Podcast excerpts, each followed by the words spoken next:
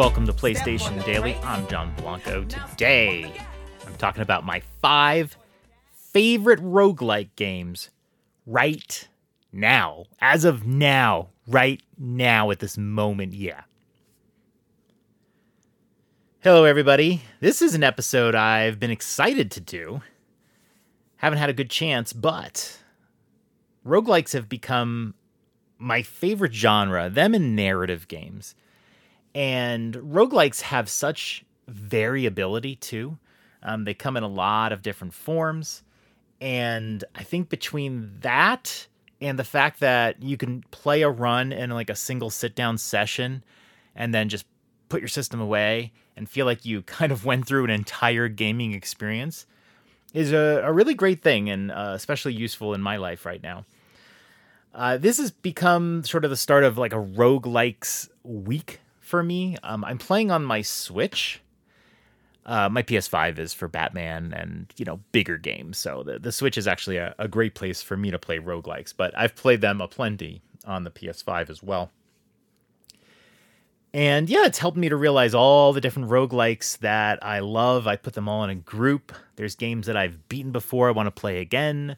There's games like I don't know. I mean, games that I, I was terrible at that I couldn't beat that I want to try again. Games that I've won runs before and I just want to play again. Um, but I wanted to share some of them uh, with you. So I picked five. And um, I'm not going to include Hades because I think that's the most well known and it's gotten enough acclaim. Uh, certainly, a couple of these are games I've talked about before, but Hades is an amazing roguelike experience. Such a good game. I'm very excited for Hades 2 next year. But I just don't feel like talking about that one because I think everyone talks about that one. But that being said, roguelikes, there's so many different styles. There's deck builders, platformers, tactics games, and like we're even going to see The Last of Us 2 and God of War Ragnarok turned into roguelikes. So it is a genre with a lot behind it still I feel like it's mostly indie games. I I, I feel like it's mostly indie games. I, I think AAA games, you just like Returnal is the best example I can think of of a real AAA title being roguelike. And there's probably some more. Uh, I'll take a quick look here, but it, it's still something that's more for indies. And I think the reason why is it's easier for an indie company with maybe a lower budget to offer a longer playing experience in the form of a roguelike because they don't have to make 40 hours, 30 hours of content for you. They basically make the game take 40 hours by playing a lot of the same things again. But the thing about a roguelike is if you keep offering different functionality, different uh, uh, carrots to sort of keep the player going, even when they win a run, give them something a little bit more to play it again. I think it, it's a it's a great little formula for smaller companies to build, and that's why a lot of these games are are indies and small companies. But let's get into my favorite five, and I promise myself not to put this in any particular order as much as I want to. but I'm gonna start off with Slay the Spire. Slay the Spire is the first roguelike I ever really loved. It certainly wasn't the first roguelike I played, but oh man, it's one of the first that I really loved. And I got into this when I heard them talking about an NVC and everybody there was playing it. I was like, let me give it a try. This is a deck builder, uh, a game I hadn't played before that. But you start off with um, there's three different characters that you can start off with, and you have a uh, a starter deck, which is actually very simple, and I think part of why Slay the Spire is so good. The the starting deck is so simple. In fact, I think of like if you choose Ironclad, who's the first character, I mean they basically they basically have a, a few attacks, a few guards, and then maybe one card which has maybe a sentence that has to explain itself a little bit. But there, it, it's just so much simpler. And then every time you beat uh, a group of enemies. You you go along this path and you can choose between battles and other things. There's shops and what have you.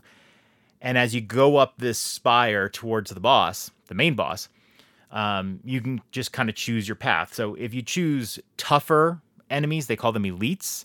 Um, they're tougher battles, they're riskier battles, but you can get some things called relics, which are permanent boosts to your character. They're not cards necessarily, but they are like you know um, you get uh, more uh, HP or some of certain kinds of cards you have are more powerful, or every tenth attack is a is a double hit, or something like that. It's a um, it's such an addictive game because once you finish a run, you just want to go in again. And the joy of the game is when you get a card after beating a set of enemies, they give you a choice of three different cards, and you can really try to pick and choose and synergize. And a lot of games have copied this style but you synergize. So one of my favorite ways to do this game is there's a character called the Silent, and you can do what's called a Shiv run. A Shiv is a kind of card that only the Silent can have, and it is an attack that uses zero energy. So you can play the card for free. Eventually, with the right kinds of relics and the right kinds of cards, you can have Shivs that double, triple, quadruple in power. Um, and then every third attack in, in attacks for more and raises your strength. And then you can have a shiv that you use it and it creates more shivs and you just just assault weapons with these shivs. It's so much fun. It's one of my favorite synergies in all of slay the spire. But there's so many different ways to go about it. If you lose a run you can try something different and when you beat a run it unlocks the next level of difficulties there's 21 levels of difficulty for each character in the game so if you so choose you can try to beat the game with all the characters and you can unlock a fourth character so there's four and all the levels of difficulty. So in the end, 84 ways to do it. And then that's not even beating the game. To beat the game, you have to kind of do a certain thing on your run. You can do it with anybody. I still have never actually beaten this game because I just enjoy playing a run and not being distracted by what you have to do to beat the final boss. Maybe one day I'll do it. I'm not particularly great at it, but it's an amazing game. It is $24.99 on PlayStation right now you can probably get it on sale at some point, but it is also on PS Plus Extra for free. Definitely recommend trying that if you've never. Shovel Knight Pocket Dungeon. Oh, I love this game. This is from the Shovel Knight universe. You start off with Shovel Knight, and you. Uh, it, it's the most puzzle like game of all the games in this list. It looks like a puzzle game. You play inside of the puzzle board. So you're not like um like it's not like Tetris where you're controlling the pieces. You are in the board and you are uh, attacking enemies within the board, shifting things around. What's really fun about this is that all the different knights in the game generally come from the Shovel Knight universe. There's a few new ones, but each of them has their own skill set. So if you play as Mole Knight, for example, you can swap places with an item. And so the way you play just becomes totally different. And so what I like to do in this game is once I've once I beat the game with Shovel Knight, then I beat the game with Mole Knight, and then I'll play the game with a different knight, and I'll just use them over and over and over again until I beat the game. I don't play with heat, which is like the Hades term for how do you make the game more difficult? How do you hamstring yourself to play at a higher level? Um, a lot of roguelikes have that once you beat the game. You know, Slay the Spire has ascension levels, there's heat, you know, there's all sorts of things. This game has hats, which which I think were added later. They, they wasn't there originally, but you can put on a hat, two hats, three hats, and they'll actually like balance on your head, and it makes the game harder. But you get more rewards, you get more gold and things like that.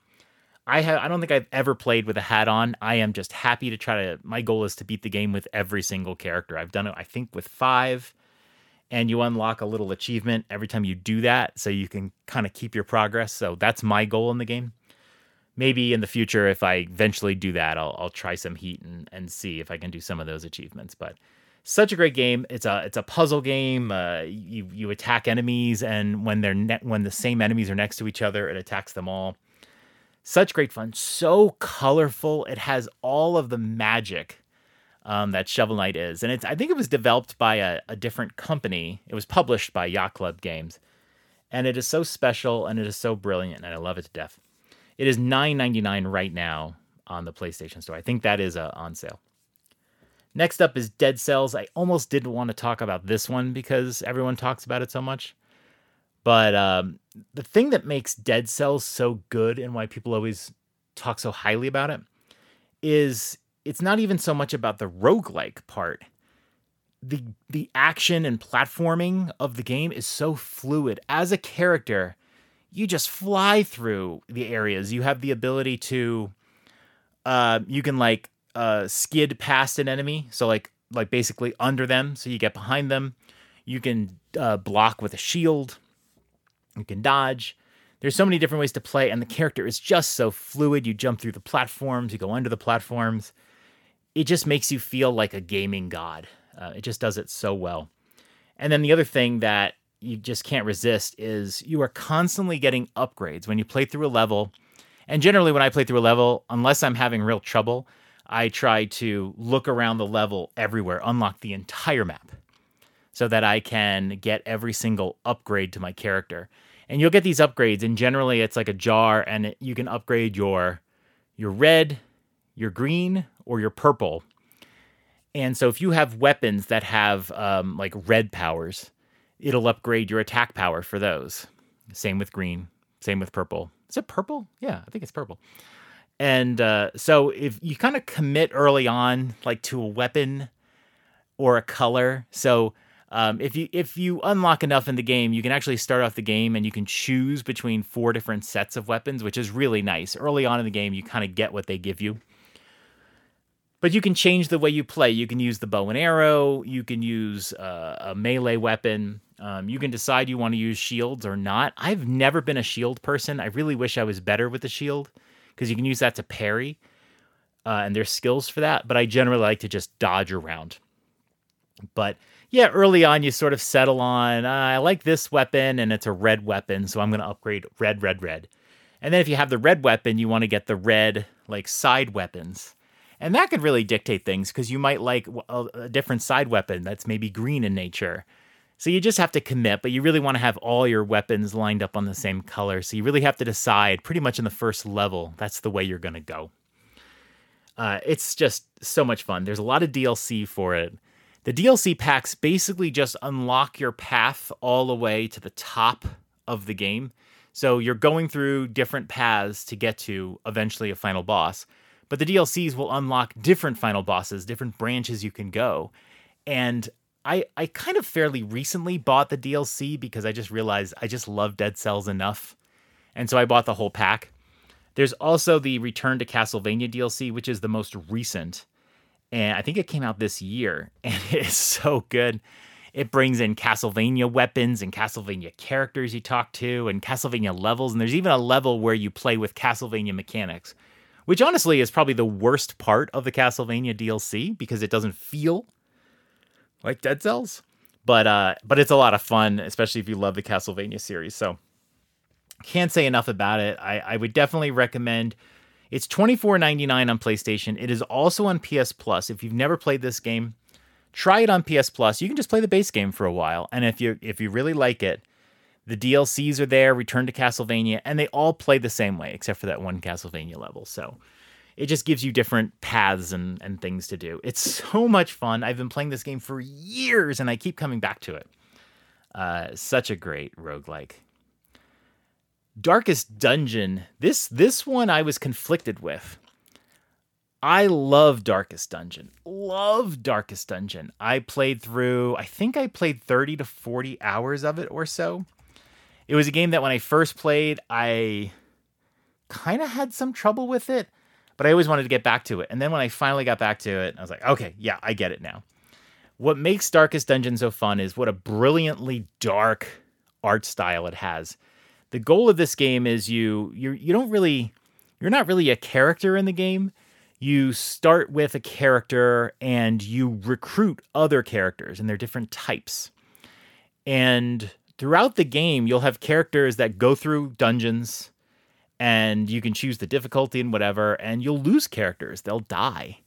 And if they die, it's like permadeath. Now, there are some ways to bring back a character every so often along your path, but don't rely on it. For the most part, if you lose 10 characters, maybe one or two of them will come back eventually. But it's so much fun because you pick where you want to go, and then you pick what types of characters you want to bring. And you're always recruiting characters, and you give them a name, and you start to they start to have an identity. I started naming characters after members of my family and friends and that sort of thing. And then they died. I'm like, oh, I'm so sorry. It's uh, not a hard game generally, but it's not an easy game either. And as you play through and grind the characters, what you want to do is sort of rotate them in and out, play some easier levels, get people leveled up, but don't just rely on the same set of characters. And eventually, when they get fully leveled up and you're feeling confident, you can go in and try to fight one of these. I think there's like these four main missions you need to do to beat the game. On regular mode, I think once you beat one of the main missions, you can't use any of those characters again, which is crazy. Uh, it does lengthen the game, but my I absolutely love kind of going through this game. It's a great game to play while you're just watching TV or whatever. Uh, I the, the reason why I was conflicted with this is I've never beaten it. I I've got pretty good at it, or so I thought, but I cannot beat any of the main levels. And eventually, I had to put this game down because I would build up characters to like max power, go through and just get beat and then they die. and it was so frustrating. So I really need to like learn a few more tips about how to play this game and how to survive those tougher levels because it is frustrating when you build up some characters and then they just die. Uh, Darkest Dungeon 2 is I think it's out. It's not out on Switch. I don't even know if it's out on PlayStation. Um, but it's making its way out and I'm interested in it. I think it's a little bit different of a game too. So um, I don't, I haven't played it though. But I do love Darkest Dungeon, and it's a game I I do want to start. Yeah, it came out on Steam this year, so we're waiting for it to come to console. Uh, it's a game I, I kind of want to play again. As as stupid as that may sound, and how much it tortured me, um, I think it's that good. And right now, it is four ninety nine on the PlayStation Store, so I recommend it. Last one is a bit of a cheat. Sorry, uh, it's Into the Breach. And the reason why that's a cheat is for some reason it's not on PlayStation. And oddly, it's not on Xbox either, but it is on iPhone and Android. And this is a tactics game. This is why I told you, like, roguelikes can be almost any kind of genre. And this is a tactics game that's a roguelike. And I remember when I first heard about this, I was like, no way, really? Because I love games like Fire Emblem and whatever. I was like, a roguelike version of it? So you play as um, I don't know what you play as, but you have a uh, you have a set of mechs, and those mechs have pilots, and um, you choose your mechs. Those are your mechs for the run. Um, you choose a captain, a pilot captain, and each of them has their own skill set. Um, I have one particular captain where I can actually reset my turn twice in any given level, which is really nice, especially early on when you kind of make a mistake and you want to reset things. Um, as you play, you might find other pilots, and then you can put those pilots in your other mechs so that they have additional skills from the pilot. You're going to upgrade your mechs. You're going to give them better firepower. You're going to give them different attacks. You can synergize with them, um, but generally, I just like to pick my favorite attacks. That that seems to be um, the most important thing, really. What I want to what I want to do. Um, you'll go through. You have to go through uh, a set of islands, at least two, uh, but you can go through three islands or four islands. There's different kinds of beats, right? And um, you have to go through, I think, about four or five levels in an island before you can go for the boss. I think it forces you to go for the, not really a boss, but this like final area. And that's how you clear the island. If your mech dies, they will come back in the next level, although you'll have to finish the level without that mech. But the pilot dies. So really losing a mech is all about losing the pilot. Um, uh, so as long as you can finish that level, you'll be okay. But um, I think you might lose some of your power ups for it too. You really don't want to lose a mech. And what makes this game so good and so much better than every other tactics game I've ever played is that in tactics games, it's all about attack, attack, attack, and, and try to keep your your guys safe. If there's permadeath, you certainly don't want them killed, but you just want to try to keep your army healthy and whatever. In this game, sometimes taking a hit is the way you want to go because the flow of a level is you'll actually see the enemy mechs, you'll actually see what they intend to do. So you'll say, oh, this mech is going to shoot a missile this way. This mech is going to lob a grenade this way. And so they will always do that. So when you take your turn and you see those those moves, um, you could sit there and say, "Well, I want to kill this mech because it's a tactics game." But no, in Into the Breach, sometimes all you want to do is push a mech. So if you see a mech is going to hurl a grenade into a building, you can just push them over a tile. They're still going to throw the grenade five tiles ahead of them, but now it's going to land in an open prairie. And so, yeah, the game is not about killing all the time. Yes, killing will help you get rid of that that enemy forever. Um, but you just have to get through. I think it's about four or five turns, and the goal of each level is to protect the city around you, the people in the city. And that's just what makes it so good is that it's not just about attack, attack, attack. It is one of my favorite games of all time. It's a game I always come back to. If it had one problem, none of it is gameplay. The one problem is that there's all these achievements you can unlock, you know, uh, you know, finding all the pilots in the game. Uh, you know, killing three enemies on a turn. There's all these like achievements you can like check off, and I love doing that. I I 100% of the base game. Then they expanded it and added all these different mech teams and all these new challenges and whatever. And I, I've been working on that, but um, the only knock on the game is that those challenges are not difficulty uh, centric. So, in other words, the challenge is the same whether it's hard mode or easy mode.